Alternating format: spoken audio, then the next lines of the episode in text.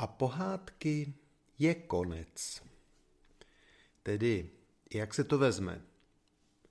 Do konce roku ještě pár dní zbývá a do konce toho covidího minimálně ještě pár měsíců. Ale jeden příběh dnes i tak společně uzavřít můžeme. Tím příběhem je moje rejdění ve veřejném prostoru. Co začalo před lety jako nevinná hra na žížalu na Twitteru, se letos rozrostlo do Instagramu, Facebooku, YouTube, Spotify a dalších platform. Co začalo jako občasný příspěvek do tištěného měsíčníku Neovlivní, přerostlo do pravidelného týdenního sloupku.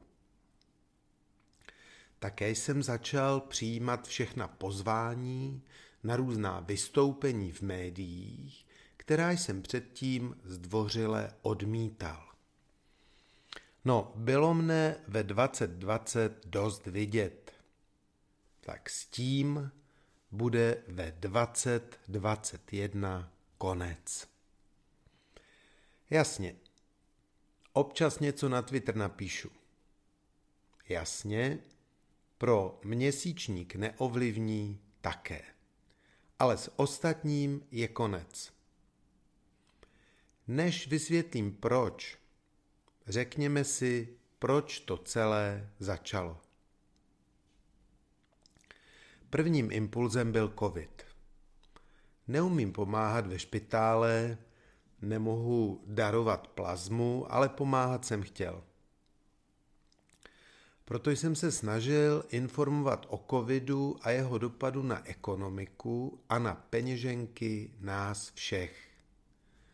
Tak vznikla denní instagramová rubrika Korona versus Koruna. Tak vznikla řada příspěvků pro týden podle Vávry. A když jsem se později některým tématům chtěl věnovat na větší ploše, vznikla série rozhovorů na YouTube s trochu drzým názvem Hovory V. Ve dnešní době má člověk okamžitou zpětnou vazbu a tak mohu celkem s jistotou tvrdit, že všechny platformy si své čtenáře, posluchače a diváky našly. Nakonec na čísla se může podívat každý.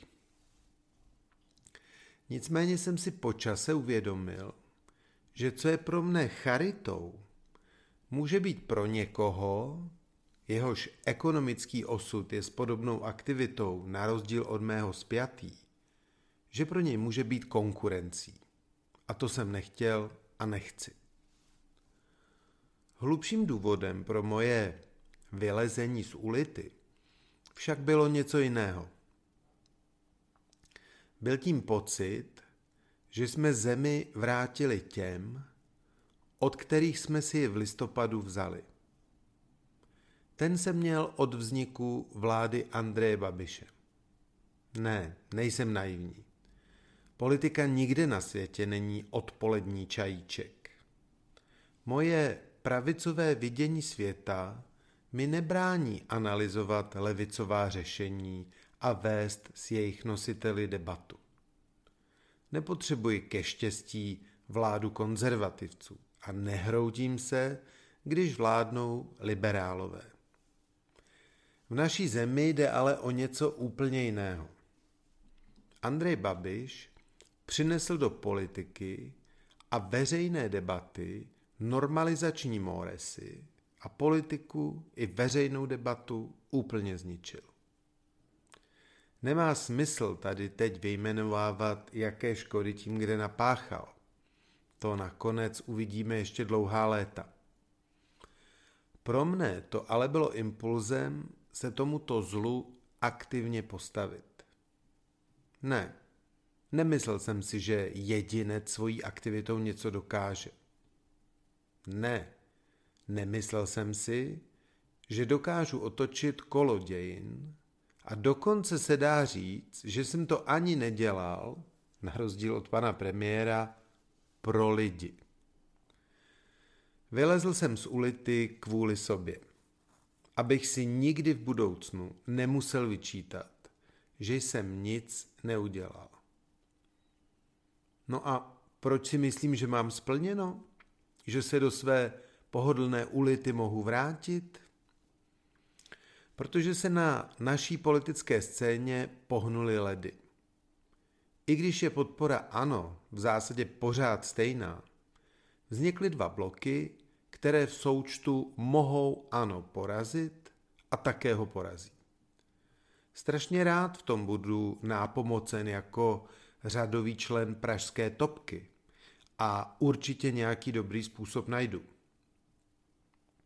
Nemůžu ale pokračovat ve veřejném působení, protože bych čas od času musel střílet směrem k lidem, jejichž vítězství si sice přeju, ale jejich šklopítnutí neumím, prostě neumím tolerovat.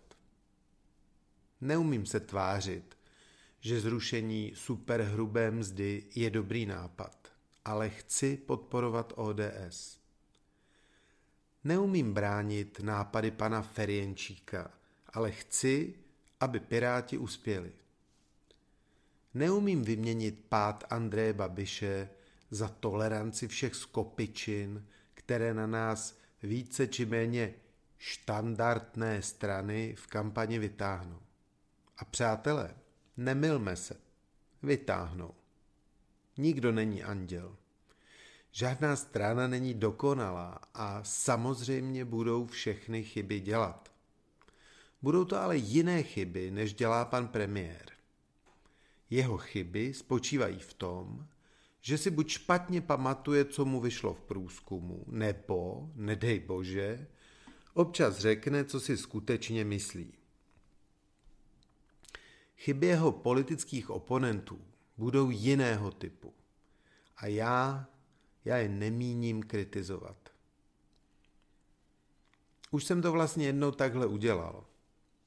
Před rokem mne Topka nominovala do boje o místo senátora na Praze 1. Stranická vedení demokratických stran ale už tehdy hovořila o spolupráci a já ji rozhodně nechtěl stát v cestě. Proto jsem s potěšením ustoupil kandidatuře Mirky Němcové a nadšeně jí podpořil. Jsem strašně rád, že jsem to udělal a jsem rád, že uspěla. Jako bonus beru, že jsem se díky tomu s touto skvělou ženou osobně seznámil. Teď jsme trochu ve stejné situaci. Musíme toho strašně odpracovat a musíme se shodnout na společných kandidátech, protože jedině volební vítězství nám pomůže situaci skutečně změnit. A to poslední, co teď potřebujeme, jsou kibicové a lidé, kteří pádlují proti, možná i z dobrých úmyslů. Naší společnou nadějí je spojování. Naší společnou cestou je spolupráce. Naším společným cílem je společné vítězství.